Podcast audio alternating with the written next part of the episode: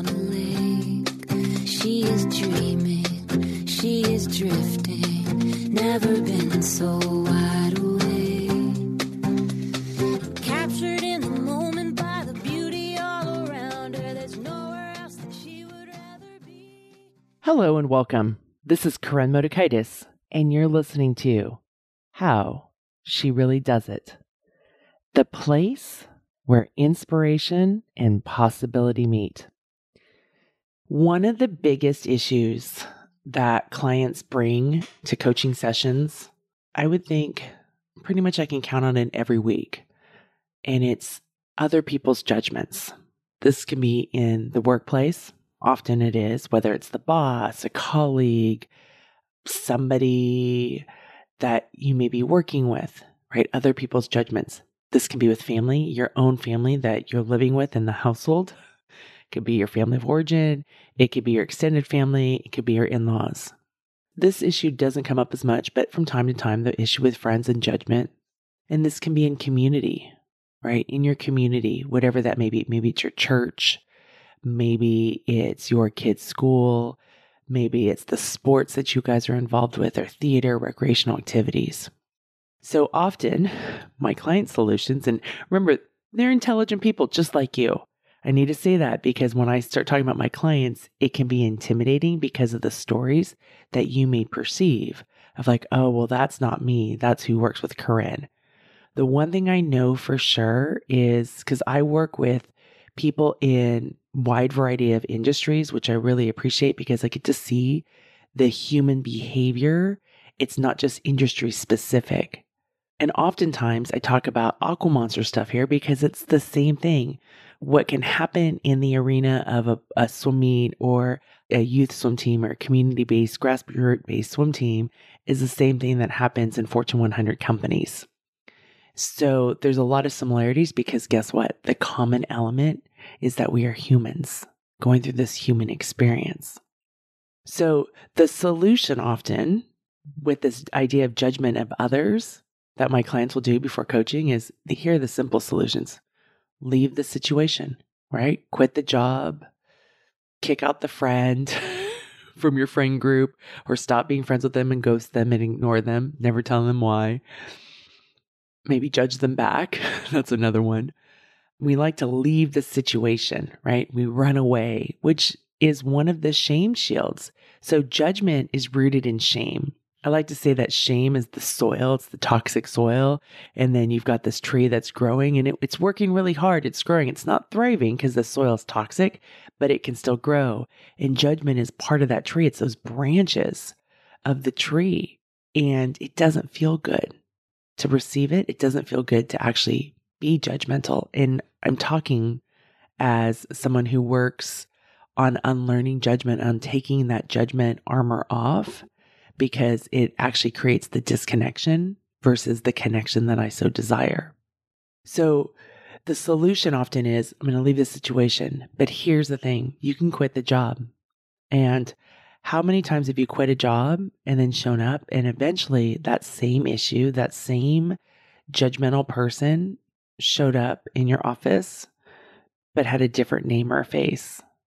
Or it can be the same friend. You get rid of that friend and then you move on and eventually that same judgmental friend shows back up right? The players continue to be the same because there are teachers. They're here to help us learn how not to take on other people's judgments.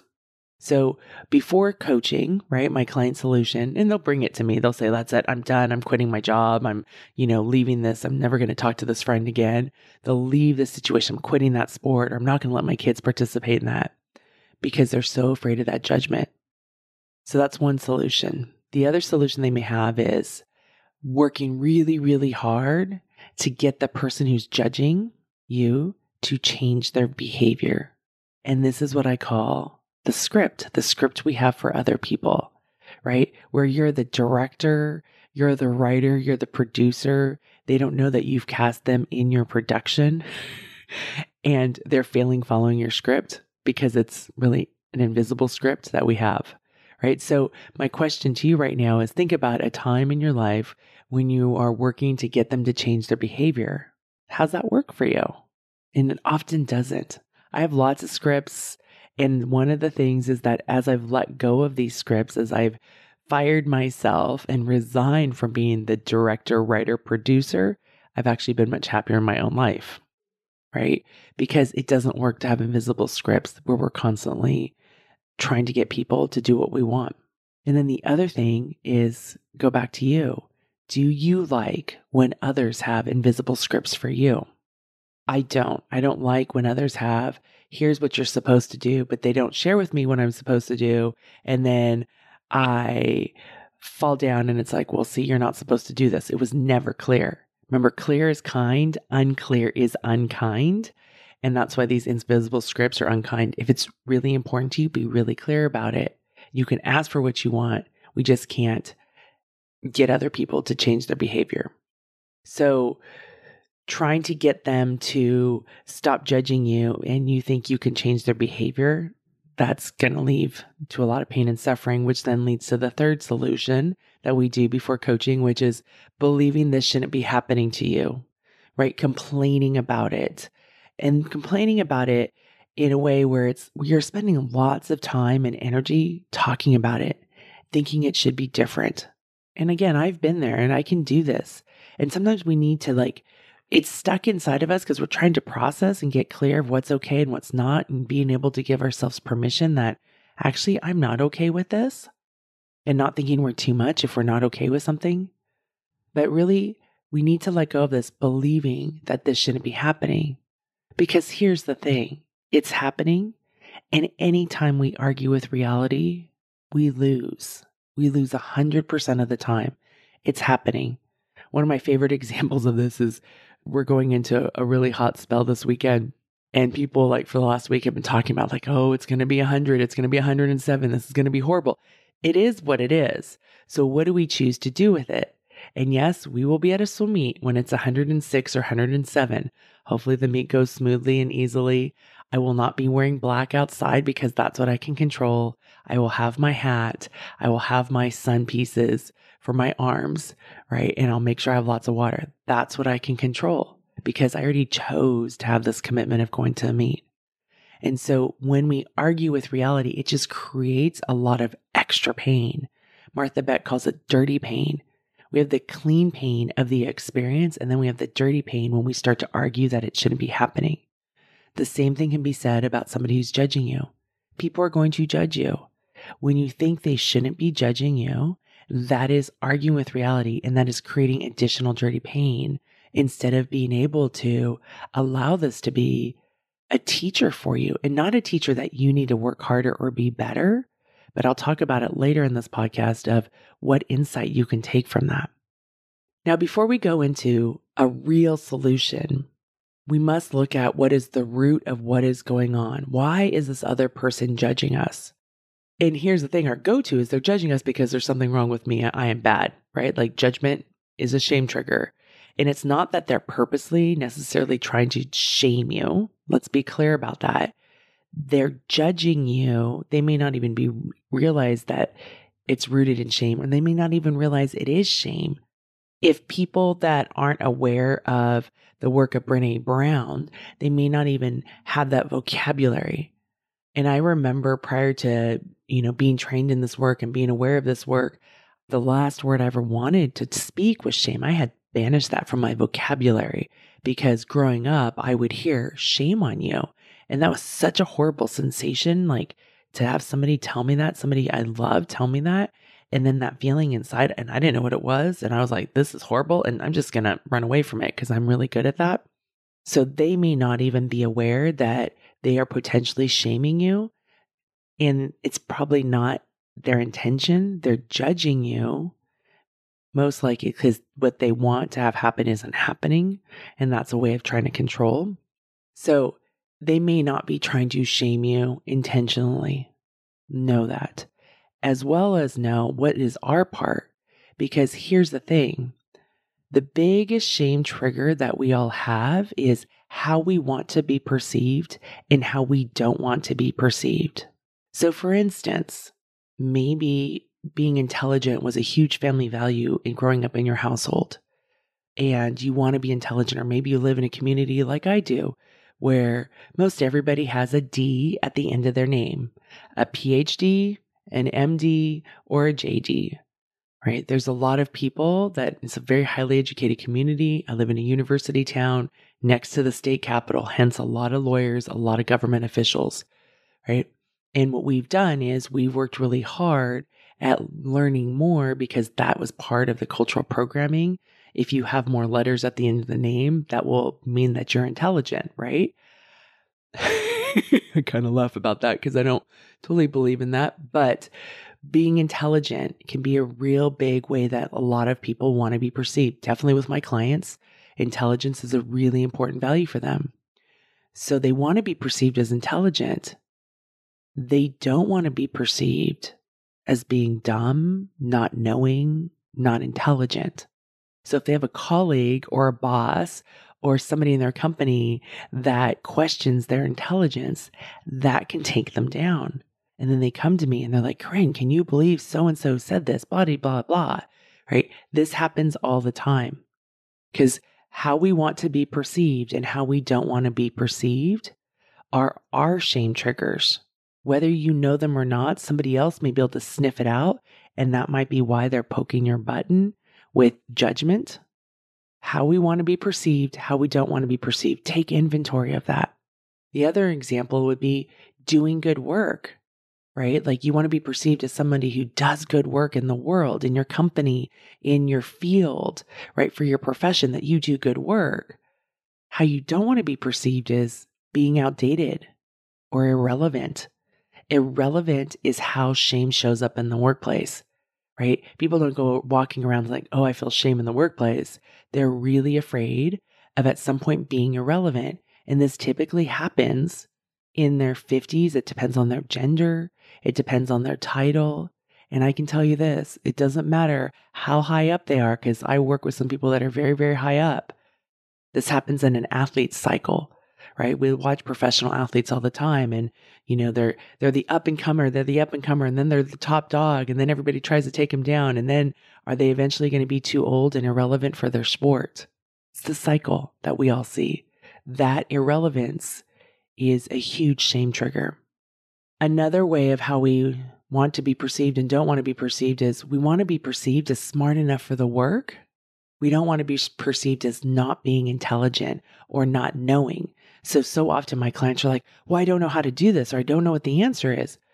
And I often remind them knowing isn't where the value is because Google is free. We type a question into Google, we get information back the value comes from being able to figure it out. It comes from being able to strategically think, to being willing to fail, to being able to figure it out.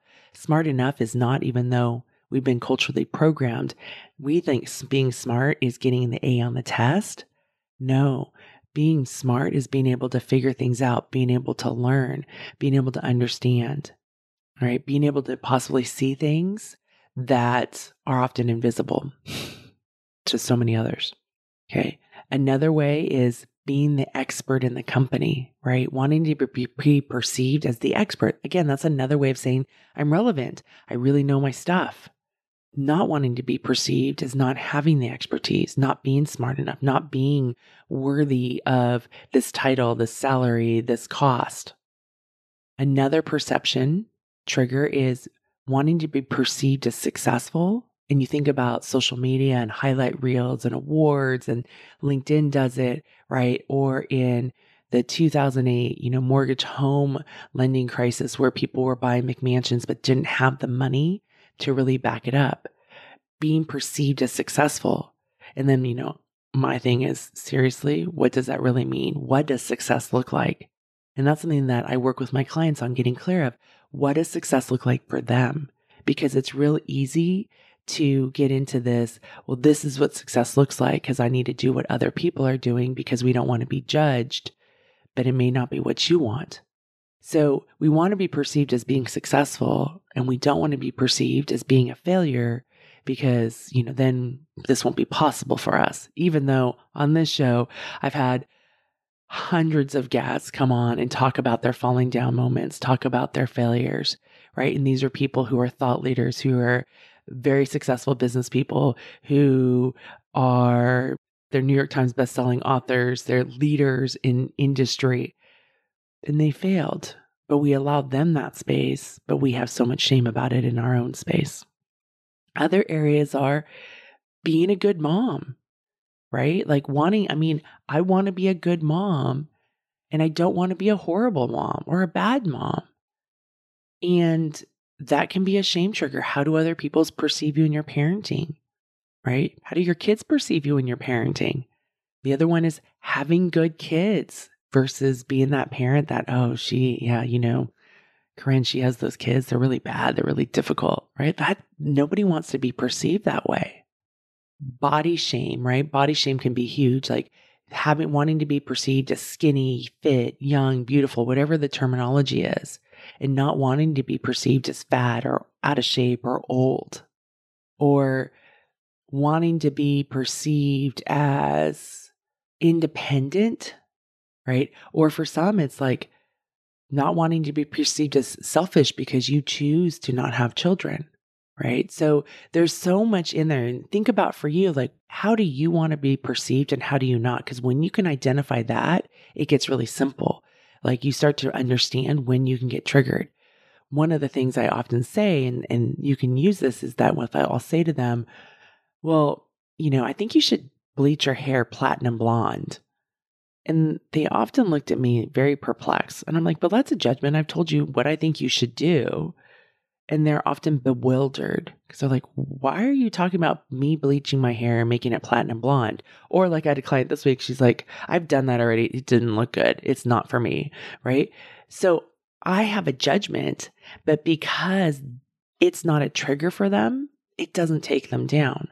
That's why having taking inventory on how do you want to be perceived and how do you don't and getting really clear of when you do want to be perceived as intelligent, doing good work, smart enough, the expert, right? Being successful, being a good mom, you know, being a great wife, being a best friend to yourself. What does that mean? What does that look like? And get really clear because it's really easy to take what other people or what you think other people are doing and put that on you. And you may not even want that, right? And then you're not living in your own authenticity. So, all of this, what happens is on this perception, it triggers and it goes into like we start with, it taps into our own limiting belief about ourselves, which is often some sort of I'm not good enough, I'm irrelevant, I'm not worthy, I'm a bad, you know, fill in the blank, a bad mom, a bad husband, a bad leader, right? Whatever it may be. And that becomes the downward shame spiral. And often we spend so much time in other people's brains imagining what they are thinking and we're trying to prove them wrong in that we're thinking about this in their our brain and we're in their brain and we have no idea what reality is. We're trying to prove them wrong. We're trying to get them to see things more clearly about ourselves. We're trying to learn more to be better to finally be good enough and relevant sound familiar and this is why, my friend, you're exhausted because this is a never ending journey. And frankly, it doesn't work. Trying to get somebody to see and not judge you and trying to be who they want you to be. Cultural programming, I get it. Cultural programming has taught us the solution is to figure out what one needs, the, the person, especially if it's a person in power, what they need for us to get approval from them and then to start doing it. And it may work, right? It's worked for many of us. But the other side, the problem is, is that our insides know it's not authentically ourselves. And we've also been culturally programmed to think that people pleasing is a good thing. Like, oh, you should be nice. And especially if you're a female, right? There's been a lot of cultural programming. We're supposed to be nice. We're supposed to be perfect. Don't be too much. And then you can be accepted and you'll be safe and be people pleasing. Isn't that nice to be people pleasing? That's being really respectful. But here's the thing it's really approval whoring. You're selling yourself out for other people's approval of you. And that's why I've stuck with that phrase, approval whoring, because people pleasing is a little seductive for me. I'm like, oh, well, isn't that what I'm supposed to do? Please other people? That's a good thing. But I don't want to be a person that sells myself out to others. And that's what happens when we're trying to get others to stop judging us, right? We can either fight them down and that's exhausting, or we can approval whore ourselves to try to get it. But the thing is, it doesn't work. So you're like, okay, Koren, hiding away doesn't work, people pleasing doesn't work, or approval whoring doesn't work, fighting them doesn't work. What works? I don't know if you're going to like this. it's about letting people judge you. They're going to do it. What can you do about it? They're going to do it. We have no control over what they do. All we have control over if am I living in my own authenticity? Am I living in my own integrity? Am I living according to the values? Am I following through on what I say I'm going to do? Right? Am I in my own congruence? Am I in my own alignment? That's what we have control over. Doesn't mean we're perfect, doesn't mean we're better than them and they're weaker than us, right? Am I living in my truth? That's what we can do. And allow for ourselves to be imperfect, allow for ourselves to say the incorrect thing or make a mistake. We can always circle back, right? We can always learn, we can grow. That's the point of it is for us to learn and to grow, as well as to have our own back and be our own best friend through our life and love ourselves.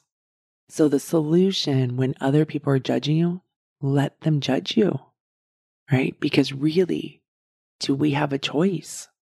We can approval whore them, but they're probably still going to judge you because they're like, oh, that worked. Now I can control them further. We can fight them, and that's exhausting. We can run away and hide and quit the job, quit the friendship, quit the relationship.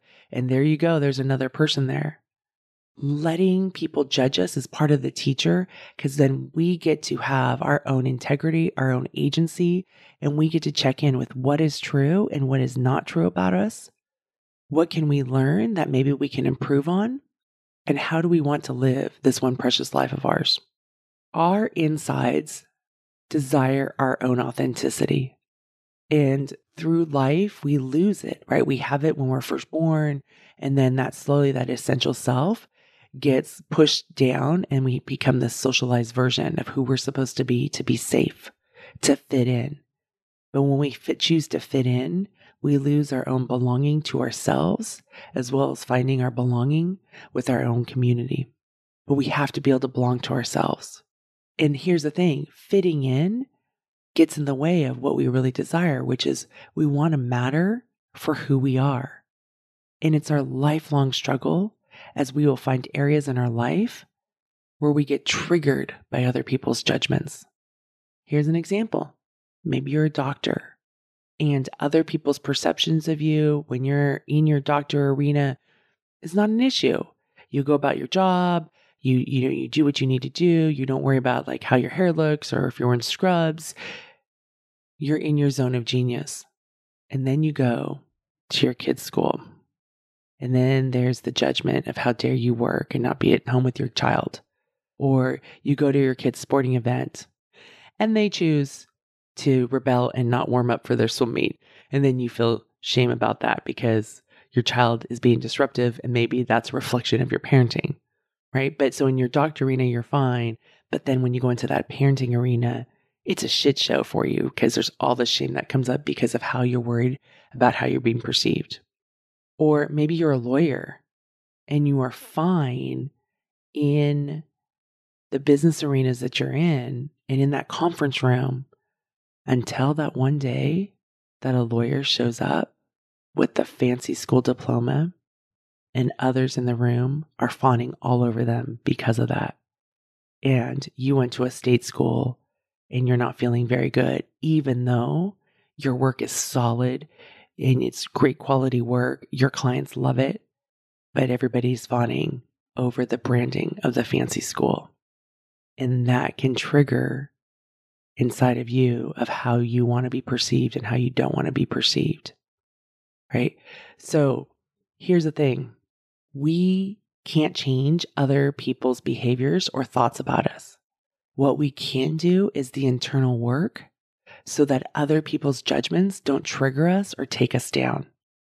And when someone throws judgment our way and we notice that we are triggered, our own perception narrows. And what often happens is we become defensive and we are focused inward on ourselves and we start to look at ourselves through this scarcity, shameful lens and we nitpick ourselves, right? I often say it's the death by a thousand paper cuts, right? Because we're just looking at all of our flaws and our imperfections and beating ourselves down and judging ourselves about that one thing that we said eight years ago and how it's so horrible.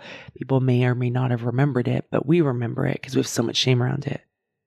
Here's the thing when someone judges you, remember they are rooted in shame judgment is rooted in shame.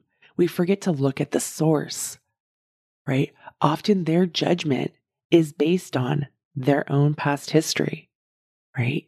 An area where they have shame themselves, they're prone to shame themselves, or an area they are not confident in their own life. So I'm going to go back to this. This is really, really important. When someone judges you, they are rooted in shame. Shame loves shame. It's like mold, it festers and grows. It doesn't come out of nowhere, it comes out of darkness. So when somebody's judging you, it's based on one, their own past history. Something happened in their history and they didn't like it. And so there's judgment. The other is they're prone to shame in that area themselves. And so they're judging you. Or the third one is they're not confident in that own area. We'll go back to that simple example of platinum hair. when I give that example, my clients are bewildered. They're like, what are you talking about, Koren? Like, why would I do that? That's not going to happen. It would fry my hair. It doesn't look good on me. I like my hair color. Like, they're always bewildered. They're so not attached to it. And it's such a great example because when you get really clear about what's important to you and your values and your priorities, and then somebody judges you, it just slides off because you're bewildered. Like, why would you say that? Why is that important to you? Right. And you don't take it on. We don't become emotionally entangled in somebody else's shame. Because remember, shame is highly contagious. And when my clients get emotionally entangled in someone else's judgment to them, it is a shit show. They come in to session, they'll be hot, man, very hot. And the problem with that is when you're in that angry space, you become perceptually blind. You can't strategically figure things out. I'm not saying that you shut down those emotions. It's really important to process them, feel them, be enraged, especially if you've been that good girl who's never allowed yourself to be mad. It's important to do that usually with like a coach. So you have a safe, confidential place where you can be really messy and raw the confidentiality of a coach is so, so valuable, right? Where you get to just show up and purge all of that and where somebody has the tools to help you process it. So here's the thing, and this is from Barbara Fredrickson, who's a positive psychologist. And one of the things that her research has shown is your awareness narrows with negative emotions and broadens with positive ones. It's when feeling good then that you're best equipped to see holistically and come up with creative and practical solutions to the problems you and others are facing. So, when you are in anger, when you are in shame, that is not when you're going to come up with solutions or great strategy. So, it's okay when you're angry or upset that somebody's judged you. There's a learning in there.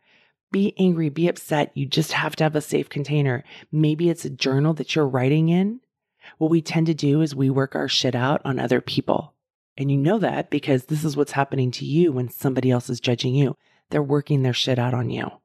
So, this is why a journal, a safe place, a coach, right? Some place where you can go and you can process this and get it out so it's not in your head.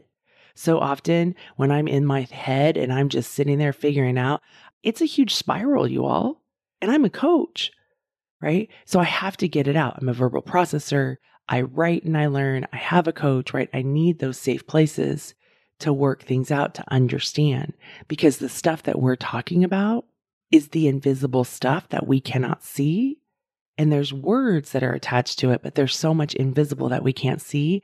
And we're still so young in our learning about emotional language and intelligence and connecting with our bodies. When other people judge you, it can trigger your own shame. They're not coming to you to shame you, but judgment is rooted in shame, and shame is highly contagious. They judge you, and you go internal or you defend. right? You either go internal and you defend and you're not even looking at why are they judging you? What can we learn and relearn and continue to learn some more?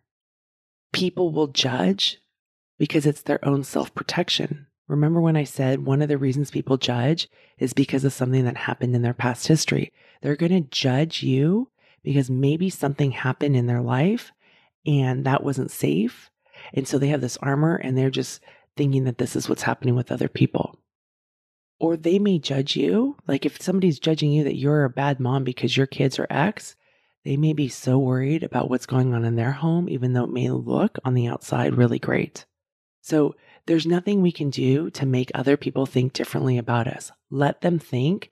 If they're going to judge you and think poorly of you, they're going to have to live with that. Like there's a cost. Think about it. When you judge other people and like, well, I don't like them and da da da da, it doesn't feel good.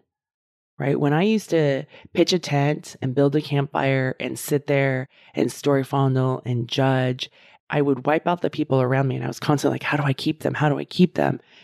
And I was verbally vomiting and I'd invite these friends and they would listen and they they didn't have the skills to help me move through. So I was a really good story fondler.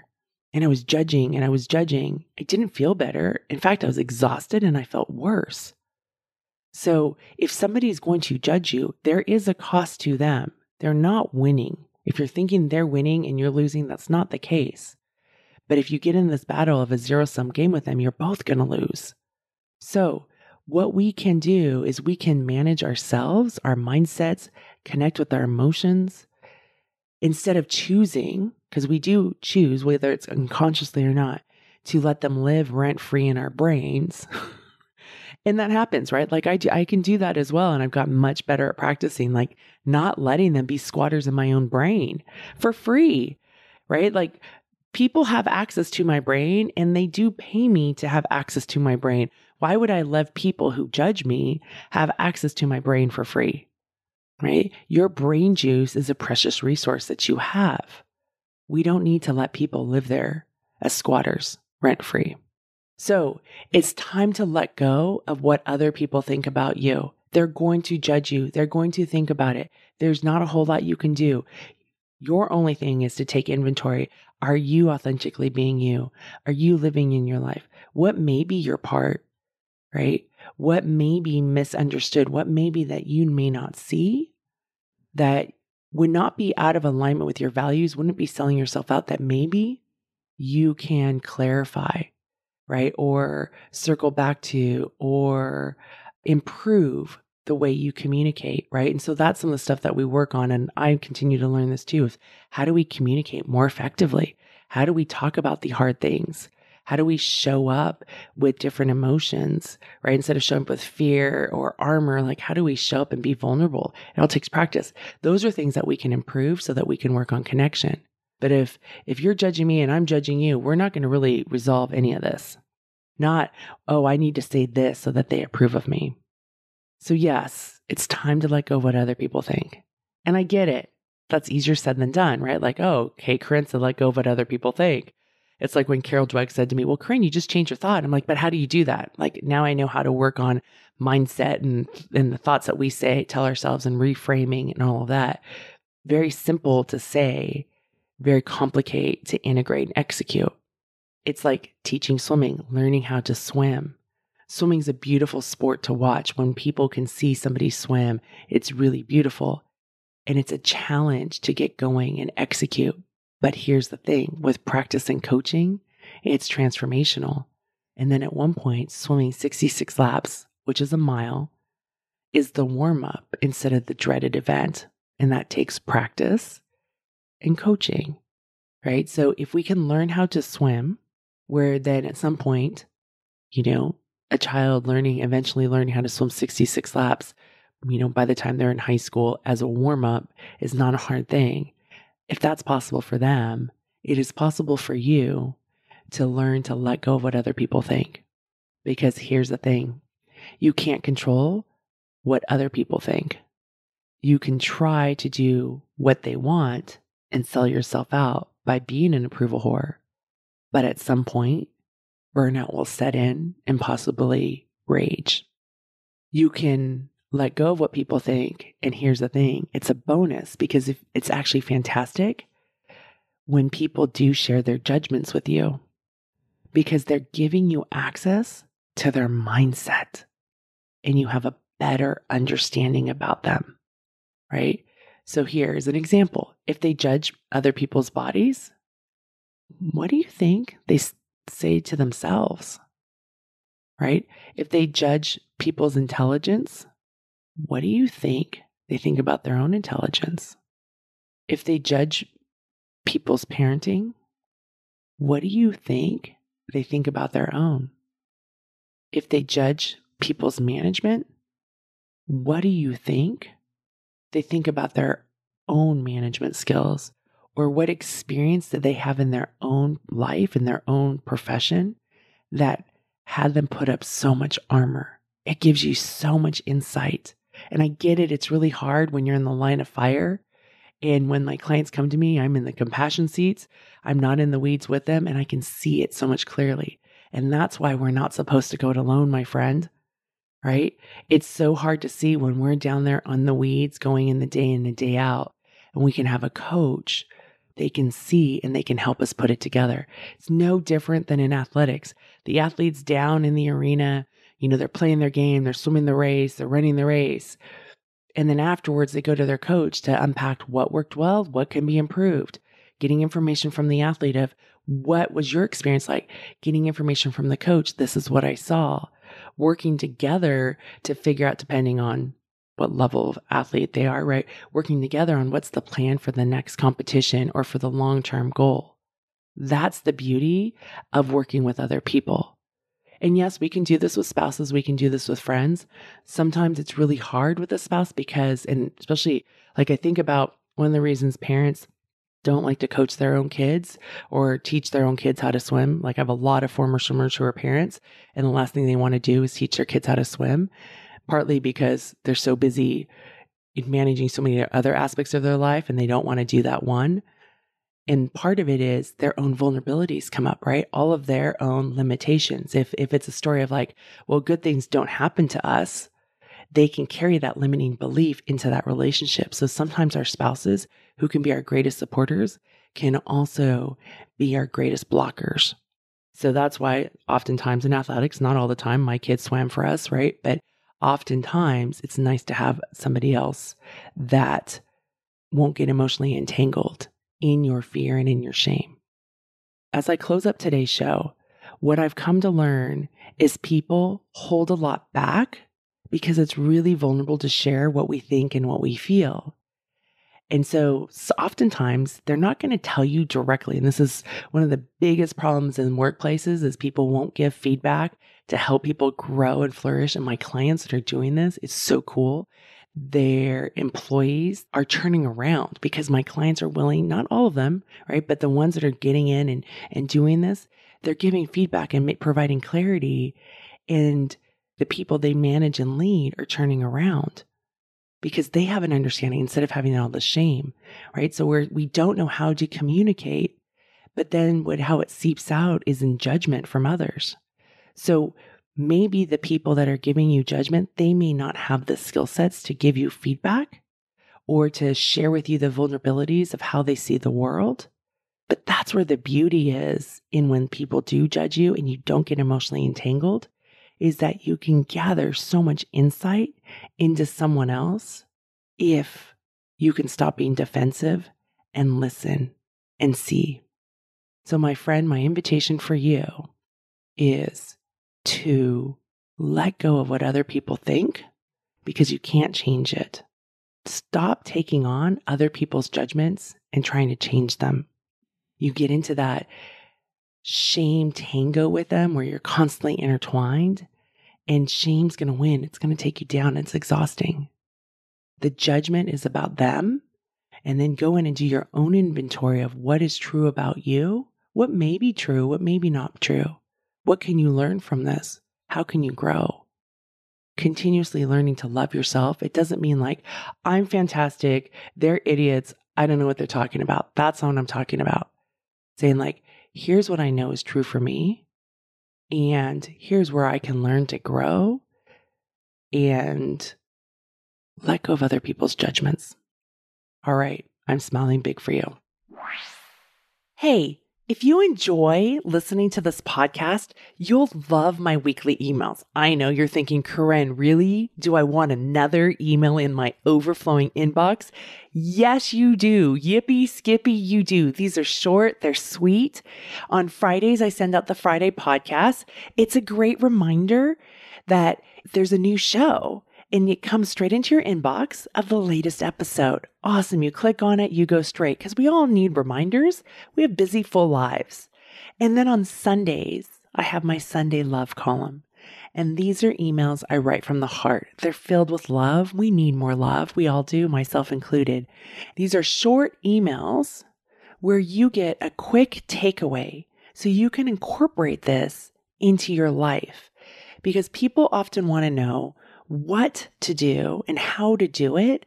And maybe sometimes it's a story that you get, or there's like one time I wrote about the 10 ways to practice gratitude. And that became such a great tool when one of the readers was struggling in the middle of the night because it can be a scary place in our brains in the middle of the night. And she remembered the email that I sent about 10 ways to practice gratitude. And she was able to practice gratitude and fall back asleep. And that was an awesome lesson for her to incorporate into her life. Go to the show notes, and there's a link in the show notes where you can sign up and get these emails in your box. On a lake, she is dreaming, she is drifting, never been so wide awake.